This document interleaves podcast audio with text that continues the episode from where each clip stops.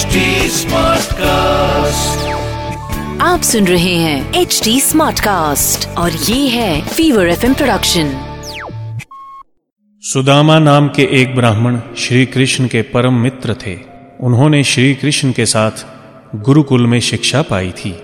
वे गृहस्थ होने पर भी संग्रह परिग्रह से दूर रहते हुए प्रारब्ध के अनुसार जो कुछ भी मिल जाता उसी में संतुष्ट रहते थे। भगवान की उपासना और भिक्षाटन यही उनकी दिनचर्या थी। उनकी पत्नी, परम पतिव्रता और अपने पति के साथ हर अवस्था में संतुष्ट रहने वाली थी। एक दिन दुखिनी पतिव्रता भूख के मारे कांपती हुई अपने पति के पास गई और बोली, भगवान, साक्षात लक्ष्मीपति भगवान श्री कृष्ण आपके सखा हैं। वे शरणागत वत्सल और ब्राह्मणों के परम भक्त हैं। आप उनके पास जाइए। जब वे जानेगी कि आप अन्न के बिना दुखी हो रहे हैं तो वे आपको बहुत सा धन देंगे। वे इस समय द्वारका में निवास कर रहे हैं। आप वहाँ अवश्य जाइए। मुझे विश्वास है कि वे दीनानाथ आपके बिना कहे ही हमारी दरिद्रता दूर कर देंगे। जब सुदामा की पत्नी ने उनसे कई बार द्वारका जाने की प्रार्थना की, तब उन्होंने सोचा, धन की तो कोई बात नहीं है। परंतु भगवान श्री कृष्ण का दर्शन हो जाएगा। इसी बहाने जीवन का ये सर्वोत्तम लाभ प्राप्त होगा।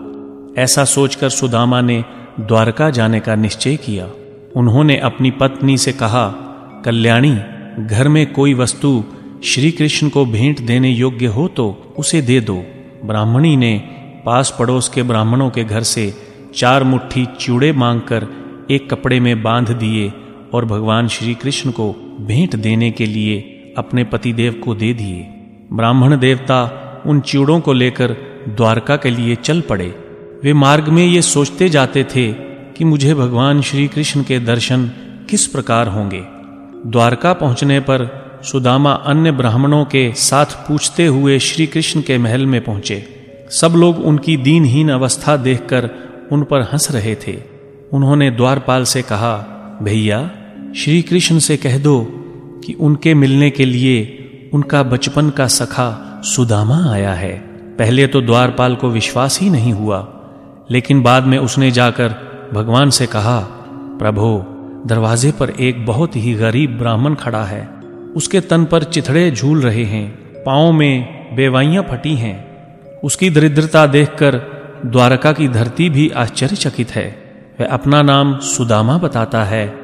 कहता है कि मैं श्री कृष्ण का मित्र हूँ। सुदामा नाम सुनते ही श्री कृष्ण अपने पलंग से कूद पड़े और नंगे पाँव दौड़ते हुए दरवाजे तक पहुँचे। उन्होंने सुदामा को अपने गले से लगा लिया और कहा, मित्र, तुम आए तो लेकिन बहुत कष्ट भोगने के बाद आए। द्वारका में तुम्हारा स्वागत है। भगवान श्री कृष्ण ने सुदामा को ले जाकर उन्हें अपने पलंग पर बिठाया। उनके पाँव धोकर चरणामृत लिया तथा उनको स्नान कराकर रेशमी वस्त्र पहनने के लिए दिया। रुक्मणी जी स्वयं उन्हें पंखा झलने लगी और भगवान ने उन्हें नाना प्रकार के स्वादिष्ट भोजन करने के लिए दिए। बहुत समय तक आपस में बचपन की बातें करने के बाद श्री कृष्ण ने कहा, मित्र, भाभी ने मेरे लिए क्या भेजा है? पहले तो सुदामा संकोच करते रहे, लेकिन अंत में श्री कृष्ण ने चिड़े निकाल ही लिए। भगवान ने उन तीन मुट्ठी चीड़ों के बदले सुदामा को तीनों लोकों की संपत्ति दे डाली। धन्य है भगवान श्री कृष्ण की मित्र वत्सलता आप सुन रहे हैं एच डी स्मार्ट कास्ट और ये था फीवर एफ़ प्रोडक्शन HD